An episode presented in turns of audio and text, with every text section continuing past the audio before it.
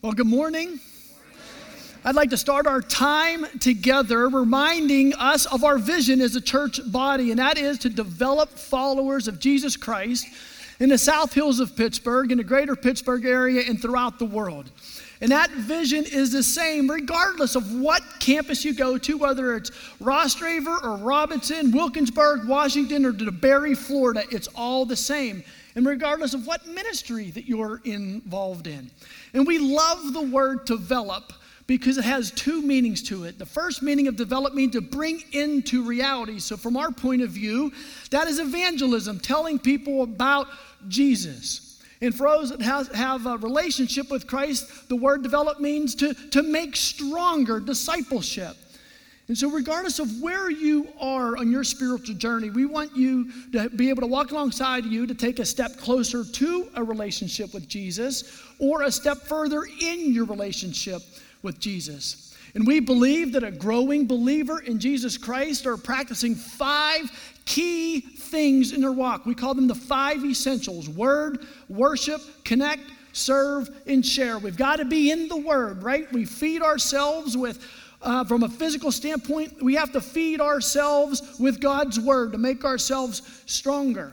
We have to worship, not just on Sunday morning, wherever we are, but in all areas in our life. Uh, we, we worship God with everything. We've got to be connected, right? The Christian life is not meant to be lived alone. We've got to be in biblical community with each other, supporting one another, challenging one another.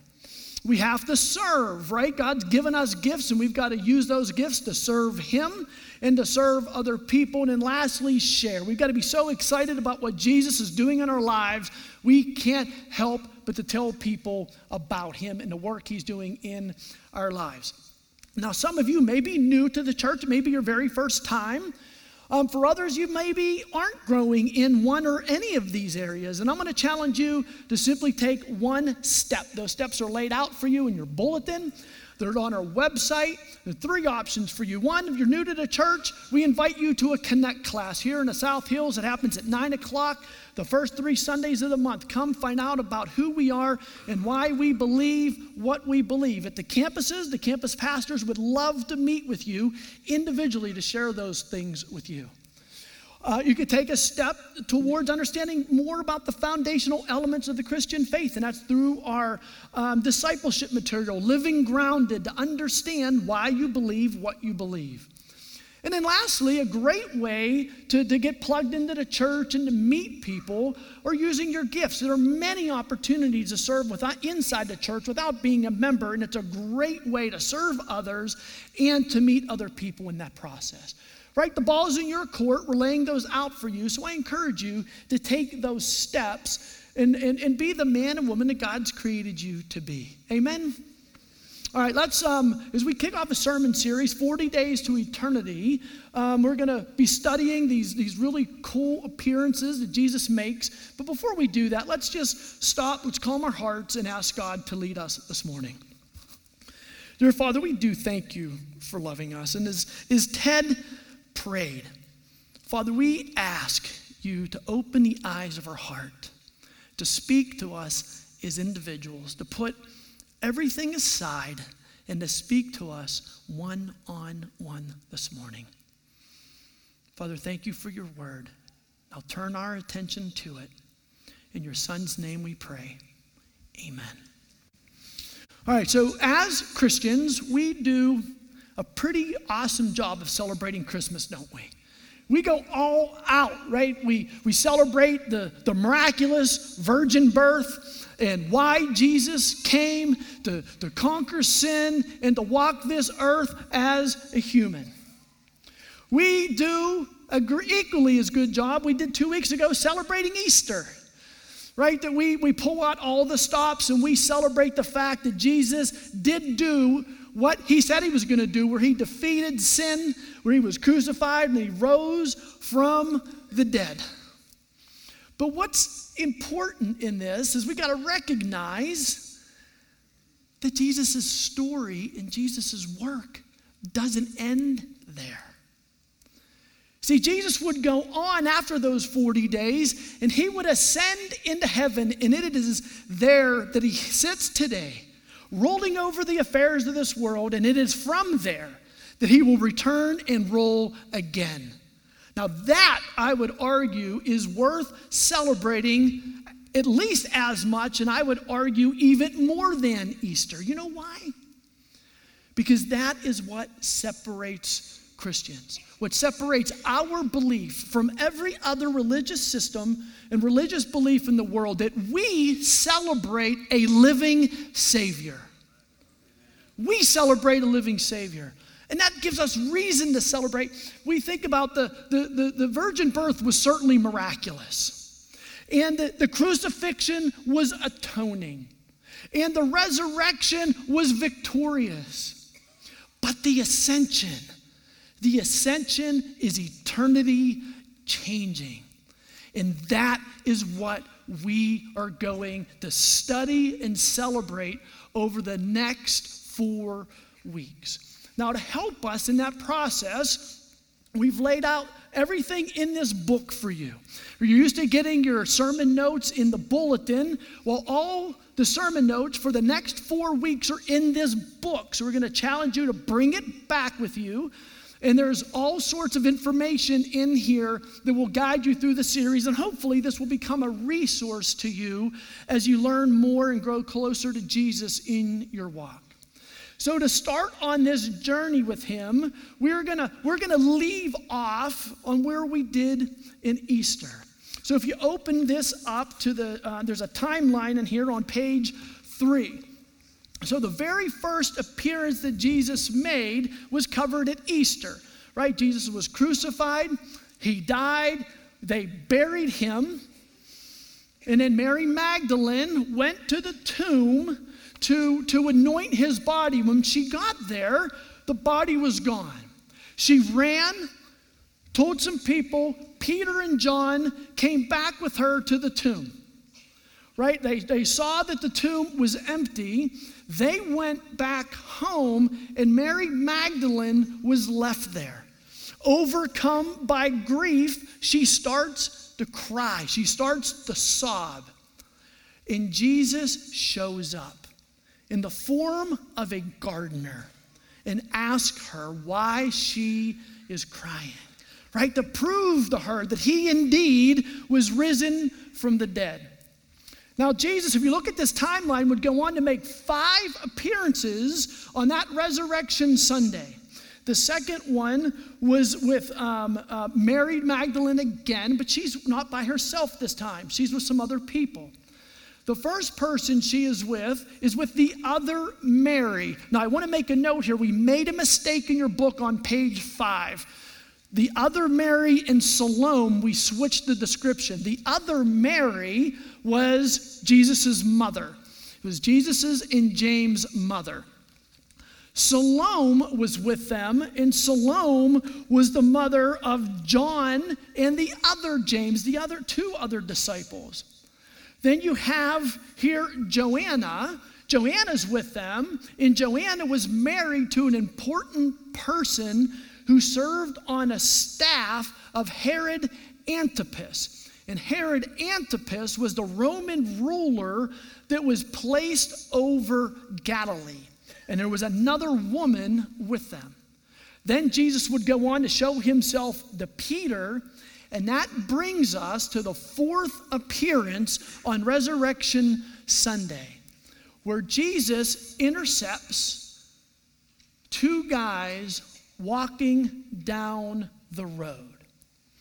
Now, this account about Jesus' interaction with these two guys is one of the most compelling, one of the most vivid accounts of his post resurrection appearances.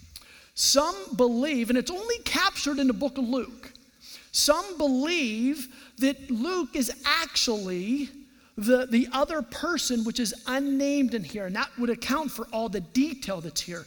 We can't be dogmatic about that. We don't know it for sure, but certainly some of the evidence seems to point that way. So we're going to follow this journey. So take your Bibles and open them up to Luke chapter 24. Now, I want to make a point as you do this. This journey that these two guys are on is certainly a, a, a, a, literal physical journey, right? They're walking down the road. They're going to walk seven miles from Jerusalem to Emmaus. But what I'm going to share with you is I believe that this literal physical journey also outlines for us our spiritual journey as we walk along with Jesus. And as we go through this, I'm going to make five key observations or points that impact the way that we should live our lives today. All right, so take your Bibles, Luke chapter 24, verses 13 to 16. Luke chapter 24, verses 13 to 16. That very day, two of them were going to a village named Emmaus, about seven miles from Jerusalem. And they were talking with each other about all these things that had happened. While they were talking and discussing together, Jesus himself drew near and went with them. But their eyes were kept from recognizing him. So, in the seven mile journey to Emmaus, these two followers are walking along side by side talking. And it says that they are talking about these things. So, what are these things? These things are the events that just took place for the last three days Jesus' betrayal, his mocking him, the, the, the beating the suffering, the crucifixion, the death, the burial. And as they walk in this despair, this delusionment of what's going on, Jesus walks alongside of them, but it says what? They don't recognize him. Now, it's not because he's a stranger, they knew who he was, they were his followers. Scripture says their eyes were kept from recognizing him. Right? It was God's desire to do that. So what's interesting is we study these, these appearances that Jesus makes over these 40 days, we'll, we will see that he will show up in different forms, right? The scripture actually says that he manifests himself. And he does it differently depending on what the situation is. So let me give you some examples. So when you go back to the first appearance, he showed up in a human form as a gardener to show Mary that indeed he was alive, that he was risen from the dead in human form, just as he said he was going to. You look at one of the other appearances, it says that Jesus passed through the door as a spirit. Later, we'll see, and actually several of these, that he will interact with them over a meal, right? He will eat with them. Clearly, again, showing that he is in human bodily form. So when he shows up in a human bodily form, he's there to answer the question, right? I'm here, I'm back, and I'm resurrected. But that's not his purpose in this interaction. Right? Because when he shows up, he has to answer the question, How? Jesus, how'd you do that? Here is these two guys walk and talk about why did Jesus have to do this? Why did he suffer? Why did this all go along? Jesus comes along next to them as a, as a naive, um, uh, stranger walking along the side of them to give them a chance to process, to give them a chance to talk, to give them a chance to verbalize what had happened over those last three days. And then we're going to see throughout this journey that Jesus gradually reveals himself to them as they go through this physical journey, the same way that Jesus does to us on our spiritual journey. All right, so that's kind of the context, that's the background that sets everything up. Let's look at now verses 17 to 18. And he said to them, Jesus says, right? What is this conversation that you were holding with each other as you walked? And they stood still, looking sad. Then one of them, named Cleopas, answered him, Are you the only visitor to Jerusalem who does not know the things that have happened there in these days? So the question from the stranger, what did it do? First thing it did is it stopped them dead in their tracks. They were walking, stopped them dead in their tracks. And their first response isn't verbal. What is it? It's the continence on their face. They look sad, showing the despair and the dismay about what was going on. And then they look at Jesus, not recognize him, and say, Dude, are you serious? What rock do you live under? There's no way that you can be from around here and not know what has transpired to Jesus over these last three days. And look how Jesus responds in the first part of verse 19. He says, And he said to them, What things? Can you imagine the look on their face? But I love this, right? Because Jesus doesn't answer for them. Jesus wants to hear them talk. Jesus wants to hear them process. Jesus wants to hear what's on their heart. So tell me about these things that are, that are so troubling to you, that you're talking about them so intently on this journey back. And then we look at this and we see in verse 19, second part of 19 through 21, look how they respond to him. And they said to him concerning Jesus of Nazareth, a man who was a prophet, mighty indeed in word before God and all the people, and how our chief priest and ruler delivered him up to be condemned to death and crucified him. But we had hoped that he was the one to redeem Israel. Yes, and beside all of this, it is now the third day since these things had happened. So notice in that passage, first, that they don't blame the Romans for what happened. They blame their own people. They blame the chief priest. They blame the rulers on what happened to Jesus. And then he said, We had hoped. Past tense. We had hope, but now that hope is gone. In what was their hope? that he would indeed be the one that would what? Redeem Israel. So they're clearly thinking here not spiritual redemption, they're thinking political redemption. They expected the Messiah to come back, to rescue them from the oppressive Romans in the situation that they were in, kind of like a second Exodus, right? The way that Moses rescued the Israelites from the Egyptians. So they were thinking from an earthly perspective. And they lost hope, thinking about it. they're looking at Jesus in the eyes. He's saying, I lost hope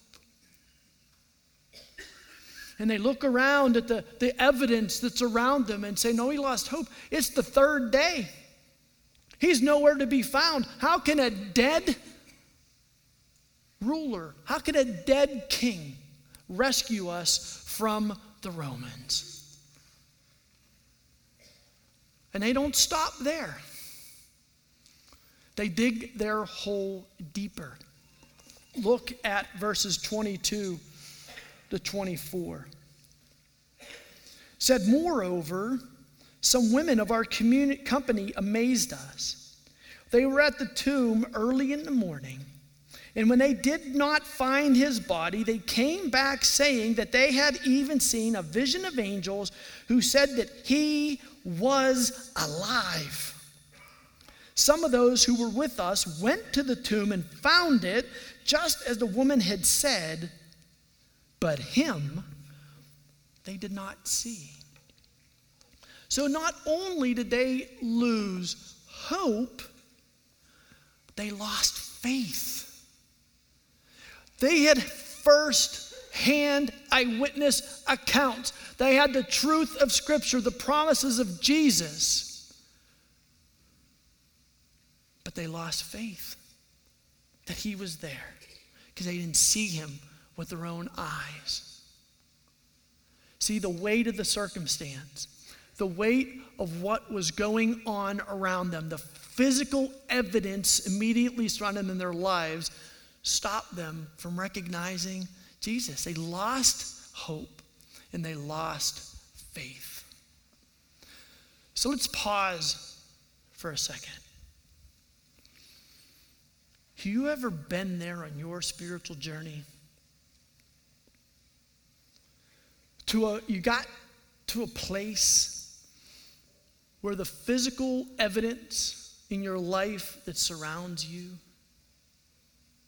you start to lose hope and you start to lose faith. You look around and say, God, you've remembered that I'm here?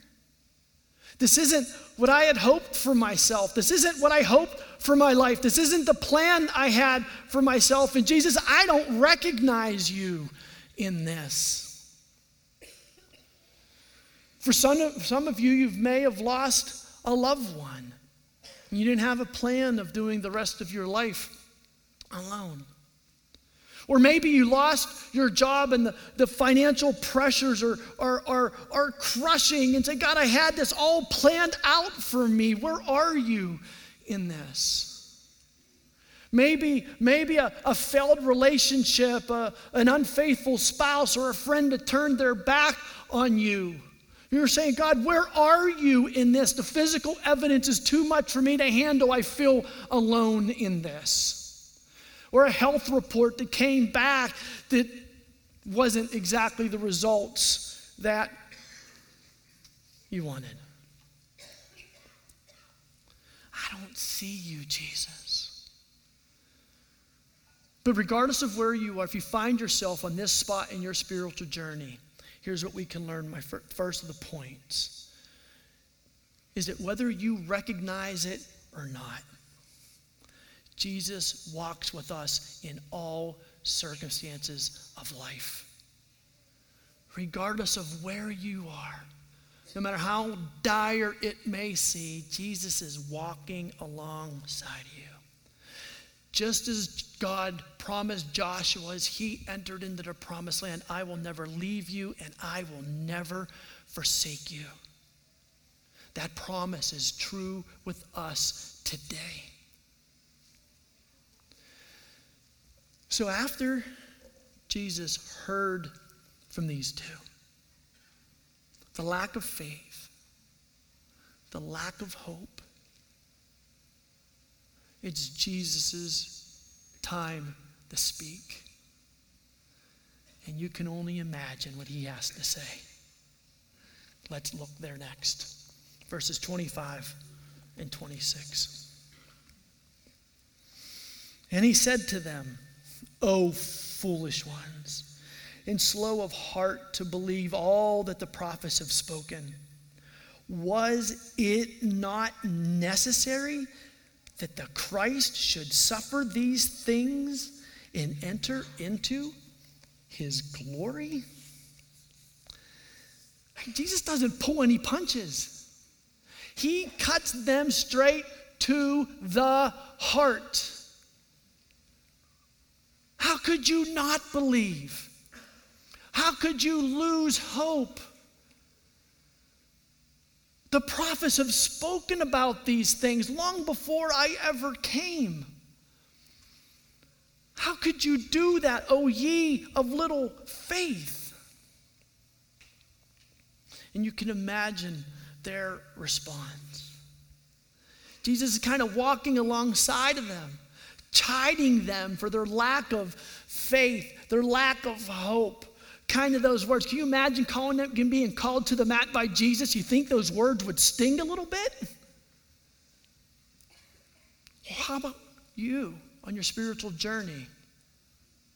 Do you ever get to that place on your spiritual journey when, when you're feeling sorry for yourself? You're kind of looking around, throwing a little pity party about your circumstances, don't understand where God is, and all of a sudden, ugh, you get this conviction in your heart that God says, You don't trust me? You don't believe my promises? I'm here. Or God sends maybe somebody in your life, a friend or a family member, and speaks truth into you. You're like, ooh, that came from God. Right? Cuts you to the core. See, Jesus is in the business of getting our attention, and that's my second point. Is Jesus walks alongside of us. He convicts us in our unbelief and our lack of faith. See, for these guys, they were struggling.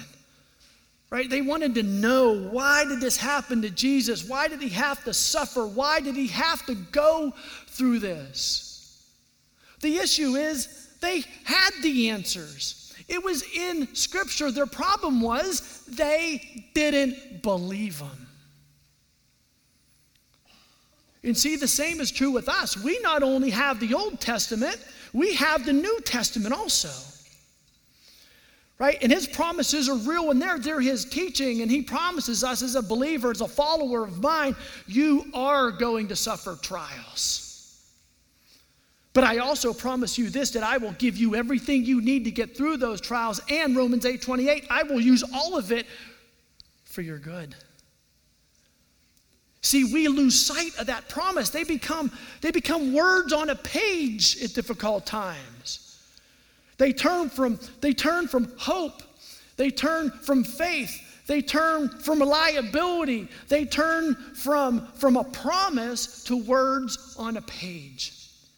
And this is what happened to these two guys. And so, what does Jesus do? He takes them back to his word. Look at verse 27.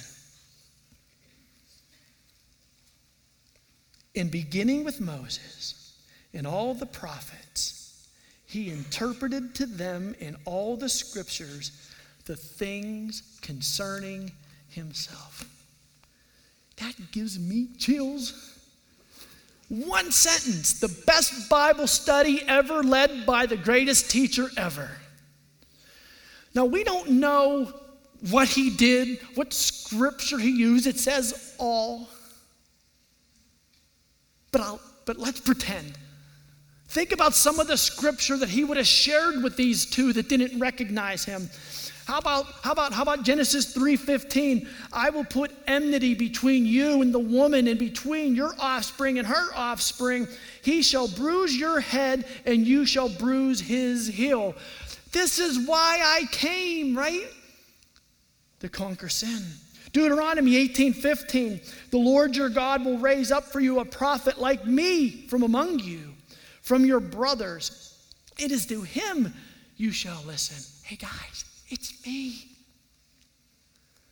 Isaiah 7:14 Therefore the Lord himself will give you a sign behold the virgin shall conceive and bear a son and shall call his name Emmanuel Hey guys you remember my mom Mary, the scandal, the virgin birth, Emmanuel, God with us. That's me. I'm here. Isaiah 53 3.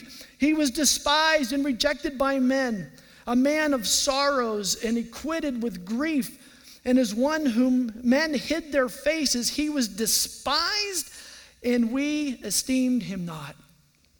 Guys, remember, I didn't win any popularity contest amongst the Jewish people. They tried to throw me over a cliff. Isaiah 53 7, he was oppressed and he was afflicted, yet he opened not his mouth like a lamb that is led to the slaughter, and like sheep that before its shears is silent, so he opened not his mouth. Did you see how I responded over the past weekend when they took and crucified me? And in Zechariah 12:10, and I will pour out on the house of David and the inhabitants of Jerusalem a spirit of grace and pleas for mercy, so that when they look on me, on, on him whom they have pierced, they shall mourn for him as one mourns for only an only child, and weep bitterly over him, as one weeps over a firstborn. Hey, aren't you guys mourning now? That truth is here. You have the answers to the questions that you're seeking. And it's undoubtedly that Jesus walked them through his word, reminding them on, on who he was, why he came, why he had to suffer. And not only grounding them in that, those facts, but also giving them hope and giving them faith that he would come back and rule again. See, he took them back to his word to ground them. And that's my fourth, third point is that real hope and strengthened faith comes from understanding God's word. Guys, this is what guides us through life in living in disappointment. That we know God's promises, no matter what we're facing in life, that He's reliable, that He is faithful, that He will be with us in good times, in bad times, and that we have a home in heaven. But everything that we need in the meantime to navigate this broken and fallen world is right here. This is where we find hope. This is where we find faith in God's Word. He not only uses His Word to open up the eyes of those that don't know Him, but He uses His Word to guide us through every obstacle of our life. Amen. Let's continue on this journey. Verse 28 to 31. So they drew near to the village to which they were going. He acted as if he were going farther. But they urged him strongly, saying, Stay with us, for it is toward evening, and the day is now far spent, right? It's late at night. So he went in to stay with them. When he was at the table with them, he took the bread and blessed and broke it and gave it to them. And here we go. And their eyes were opened, and they recognized him. And he vanished from their sight. It's amazing that only after spending time in God's Word, and only after an intimate time of fellowship, being with Him, breaking bread with Him, did Jesus reveal Himself to them. See, it's in this fellowship with Jesus, this intimate relationship, this, this time of prayer, to sit quietly under Him to let Him speak to our heart, for us to pour out our troubles to Him. It is in those times that Jesus reveals Himself to us. And the more time we spend, and the more intimate we are with Him, the more that He reveals. That He continues to show us that His provision's enough that his protection is adequate, that he is faithful, never forsaking us, using all these circumstances in our life for our good. And the more time we spend with him, the eyes are wider open.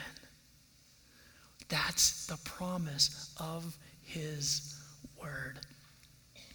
That's my fourth point. It's in this intimacy of fellowship that Jesus reveals himself to us. And how do these guys respond to that revelation on who he is? Let's finish this up together. They said to each other, Did our hearts not burn within us while he talked to us on the road, while he opened to us the scriptures? And they rose that same hour and returned to Jerusalem. And they found the eleven and those who were with them gathered together, saying, The Lord has risen indeed and has appeared to Simon. Then they told what had happened on the road and how he was known to them in the breaking of bread. See, Jesus disappeared. And so, what had to happen, right, is their relationship in this fellowship with him could not be eye to eye anymore. It had to be heart to heart. That this fellowship, that this community was going to happen between this belief and hope that's here in this connection with them. And they were so blown away by what happened. What did they do that very hour, late at night? They got up, so excited, they went seven miles back to Jerusalem.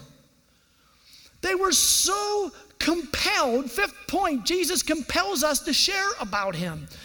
Their hearts burned, they were on fire on who Jesus was, the promise that he made, that he was alive as he is today, that they had to run seven miles in the middle of the night to tell people about it. And guys, we have to be the same way.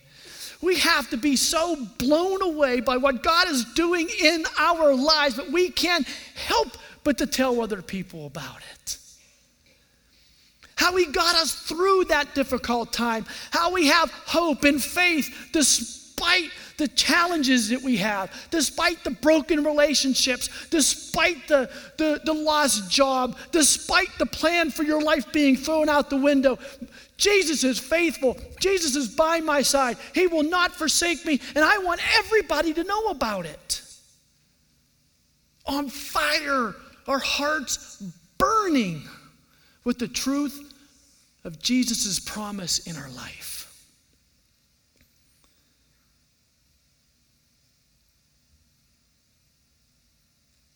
That's what we're called to do. So, as we get set for communion. I'm going to throw this to the other campuses and let you guys close. But for us here, I want to challenge you. We're going to put this thing, summary up on the screen. Where are you in your spiritual journey? Are you, are you challenged by your circumstances right now? Don't see or recognize Jesus in the middle of them? Use this time to have Him open your eyes to acknowledge and to see Him. Maybe you're being convicted. Maybe this message is convicting you of your lack of faith and your lost hope. Maybe you're being called into His Word to seek the truth, to seek the source of the promise and hope found only in God's Word. Maybe right now you're in a season of life where you are just captivated in this fellowship with Him. And if you are, thank Him for that. Sit in that, soak in that, and love it. But don't stop there. Be compelled to share. And if you're in that season and you can't help but to tell people, praise God and tell them to continue to put people in your heart to share with. If you're not a believer, I'm going to challenge you that you're somewhere on this journey as well. Maybe at that first step, challenged by your circumstances, right? That you kind of look around your life and the trail of mess that's been made filling your life with empty stuff like jobs and relationships and cars and houses and income and savings accounts, and you're still left with this emptiness inside of your heart. My prayer is today that you make it to the second step on here that God convicts you of your unbelief. because he so desperately wants to have a relationship with you.